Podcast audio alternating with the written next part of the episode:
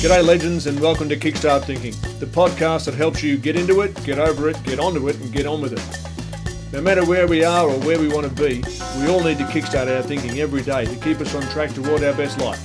I'm your host, Rick Heaney, and my purpose here is to help you create a mindset that lifts you and lifts the lives of those around you. So thanks for joining me on Kickstart Thinking. Now let's get into it and kickstart yours.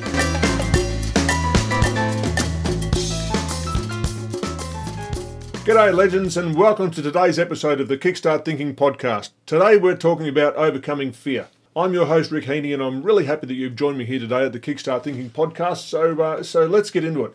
First up, are you developing that awesome habit yet? That morning habit that will transform your mindset into a success achieving powerhouse? Did you look into the mirror this morning and say, Today I'm kickstarting my thinking? Yes? Fantastic. No? Why not give it a try? You can make it a variation of it. It doesn't really matter so long as it's a positive thing. Uh, years ago, when I started uh, wanting to change my thinking, I, would look at myself in the mirror and I'd say, Damn, you're good.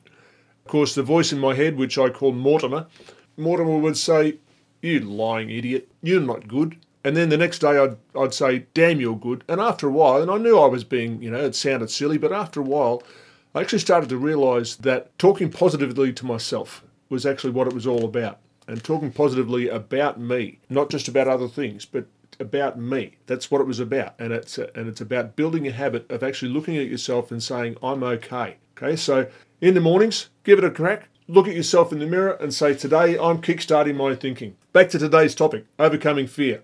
Before you look at overcoming fear, sometimes it's important to unpack it a little bit, to look at it, to welcome the idea that you can actually work through it and get past it. We'll, we'll cover a fair bit of stuff today.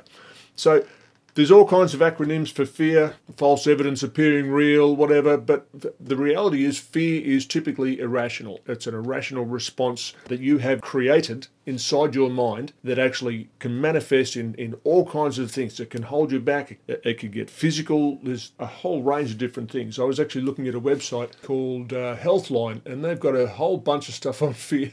And some of the fears that have got in here genophobia, which is a fear of knees, glossophobia, which is a fear of public speaking. And let's talk about that one for a second. It's often said that fear of speaking in public is the number one fear in the world. In fact, people say that they have a, greater fear of speaking in public than of dying by fire. Well, that's actually not true. And let me tell you how that came about. When a list was being put together, more people said they had a fear of public speaking than said they feared dying by fire. So it's not that people are more scared of, of speaking in public than of dying by fire. It's just that more people said they was, that was their number one fear. Let's look at some common fears. Fear of heights. I had that one really badly, and I'll tell you later on how I got past it. Fear of flying, fear of spiders, and I got a really good story about that one. Uh, fear of thunder, fear of crowds. Then there's common ones: fear of rejection, fear of judgment, fear of looking foolish. We all have those, and they're usually the things that hold us back from actually achieving much more.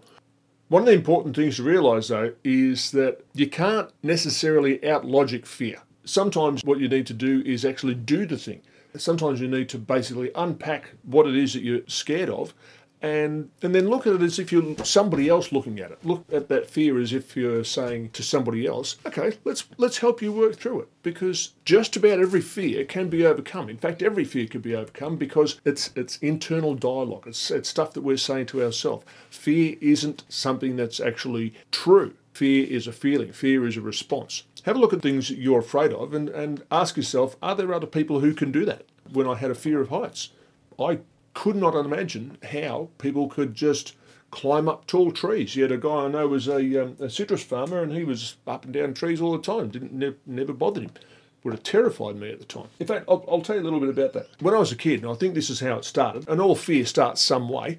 So, with my fear of heights, I think that probably started when I fell off a roof of a, of a shed. We had a, uh, a shed in our backyard, and we had a um, chicken coop and stuff up there. And, and uh, I was up there with one of my brothers and sisters, and uh, as, as a little bloke, probably about eight years old or something, and I fell off. Yeah, fell off and got banged up. From there, my brain said to me, okay, don't get up in high places because when you fall, it hurts. So that fear developed. And it actually got to the point where I had a hard time getting on a step ladder. You know, a, a six foot step ladder, I would, I, it would make me nervous. I couldn't get up on the roof of a house. So yeah, it was a was a real issue for me. And in fact, it's probably the probably one of the worst times I can think of was uh, when I was in the navy and I was, we were at sea.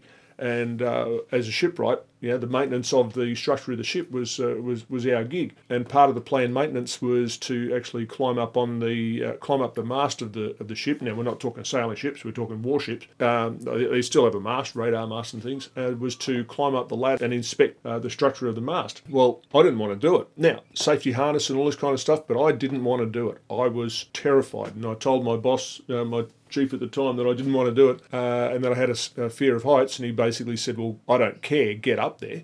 Um, and so I did and went up, did the job. I was absolutely terrified. The ship was uh, the ship was rolling. Of course, the further I went up the mast, the more that was amplified. And uh, anyway, so I came back down, basically threw the harness and everything back down on the ground, and and uh, and and I was shaking like a leaf. And the chief said to me, "Oh, you've been being serious. You actually do have a fear of heights." And I went, "Yes, chief, I do." And he said, "Oh, I just figured you didn't want to do it." But later on, after I got out of the navy, actually. I um, started to get into a lot of personal development and uh, neuro linguistic programming and started to understand these things. I really started to be able to go, okay, this is something that I can do something about. But it was an irrational fear, and it was and it, was really debilitating. Part of what helped me realise that I could get through these things is uh, with part of my neuro linguistic programming training. I did a 40 foot firewalk.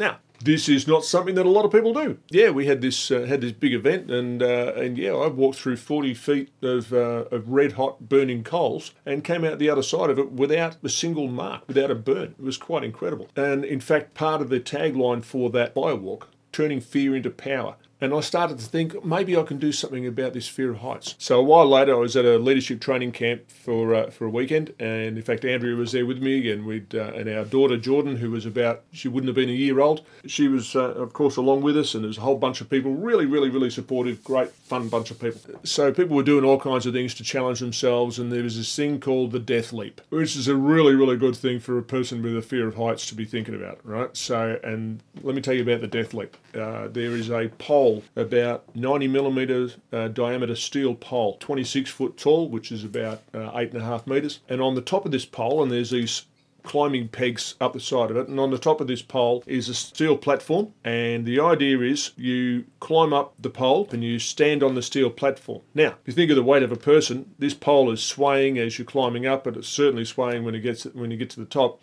But it's not called the death climb and it's not called the death climb down. It's called the death leap because the idea is you stand up on this platform 26 feet up in the air and you leap through the air and you catch a trapeze which is strung between two trees not far away or between a frame depending on where it is. In this case it was between trees.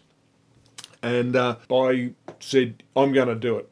And I was terrified. And yes, you have a harness on and there's and you can't actually get hurt because of the harness. But fear is not a rational thing. I was terrified.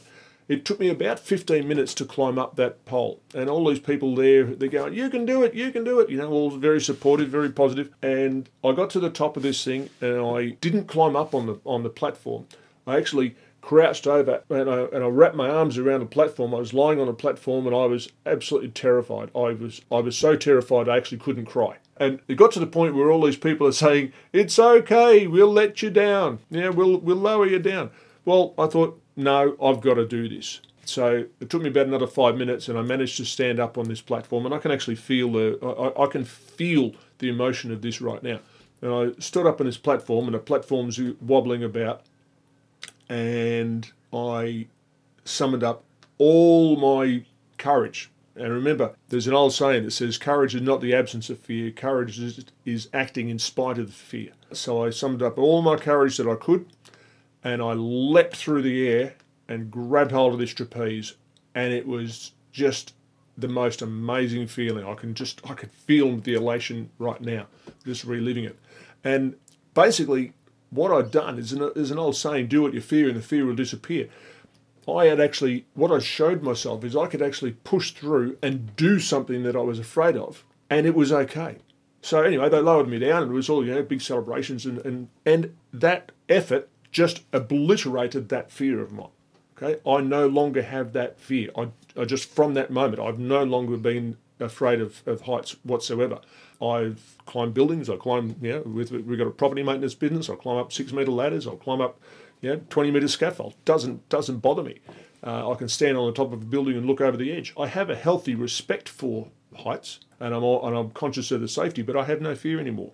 And that's a that's a really powerful thing because what I want you to do is I want you to think about the fears that hold you back, and I want you to think about the fears that sometimes might be debilitating. There might be it might be a fear of something physical. It might be a fear of you know of some of, of doing something. I mentioned the fear of spiders before. I was at a, a neurolinguistic programming training course uh, a few years back, and a big part of NLP is you know people say, oh yeah, you use NLP to get rid of fears, and yeah, absolutely you can. And, and I, I helped a lady with a, um, a fear of spiders, and she had this, she, just the thought of spiders, you could actually see her getting clammy. Her fingers would start to turn white, and uh, she'd go pale. And and uh, I've, I've never seen anybody with such a fear of spiders before. Um, I asked her what was the, the worst occasion. because This is part of the process of, uh, of, of overcoming the fears or breaking through them. And she said that she, when her daughter was about uh, eight months old, she and her sister had been out shopping, and you know, when they were coming back in from the car, and there was a, a huntsman on the the fly screen door as she reached out to, to open the door with the baby in her in her arms, and she saw the huntsman and she uh, she just freaked out. She actually threw her daughter, which I couldn't believe. She threw her daughter, and her sister caught her, and she ran because this this spider just freaked her out so much. Anyway, so I took her through a process, and we uh, eradicated that uh, that fear. And she actually afterwards she said, oh, "Wow, it's just so strange. It's strange to think that I was actually scared of those things." And she was completely calm. She looked at a photo of a of Spig Huntsman on her um, on her phone. Didn't bother her at all. Whereas before she couldn't even do that. But I said to her, Have you passed on that fear of spiders to your daughter? And she said, uh, No, actually, no, no, she's she's fine with spiders. And, uh, and I said, Yeah, but I bet she's got a morbid fear of being shot out of a cannon. Uh, anyhow, so I want you to think about how fear affects you. And I want you to think about whether or not it really needs to. You know, what are the things that you're afraid of? Are you afraid of heights like I was? Are you afraid of spiders like that lady was? Are you afraid of being in crowds? I know crowds can be very, very overwhelming. One of the things that, I help a couple of people get through with crowded places and, and especially big crowded cities like Bangkok and stuff like that is I've got them to actually s- just stop for a moment and allow the manic pace and the manic nature of the crowd to wash over them like a sideshow and just imagine it imagine they're standing there watching a show and as you do that you just let that manic pace. You let the all the, the, the rush of the people and everything go past you, and all of a sudden things tend to slow down, and and you can actually see what's in front of you. And all of a sudden, the big crowd is just something that's outside of you, not something that's that's controlling you. Uh, there are always things that you can do. If you're worried about looking foolish, understand that if you're attempting something then you're doing that with your conscious mind. And you're doing it with your conscious mind. Therefore, it's a lot more effort. You know, we all tend to feel like, oh, I don't know whether I'm going to be good at that. Well, you're not going to be good at that until you actually get good at it. Zig Ziglar had a um, had a saying which I love. He said, "Anything worth doing is worth doing poorly, until you can learn to do it well."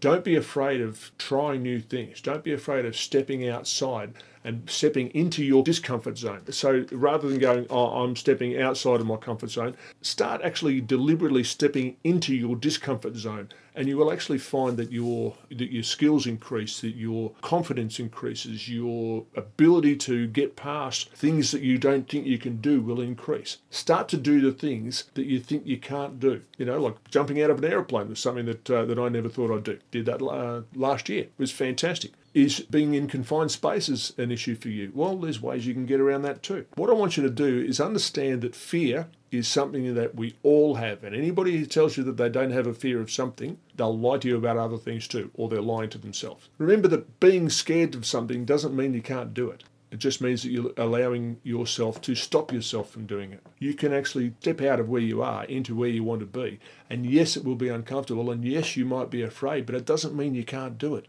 So what I want you to do, take a look at the fears that you have. Take it just, you know, start with one. Start with a small fear. Start with whatever you like. But understand that you can make that change. Talk to somebody about it. Hey, give me a call.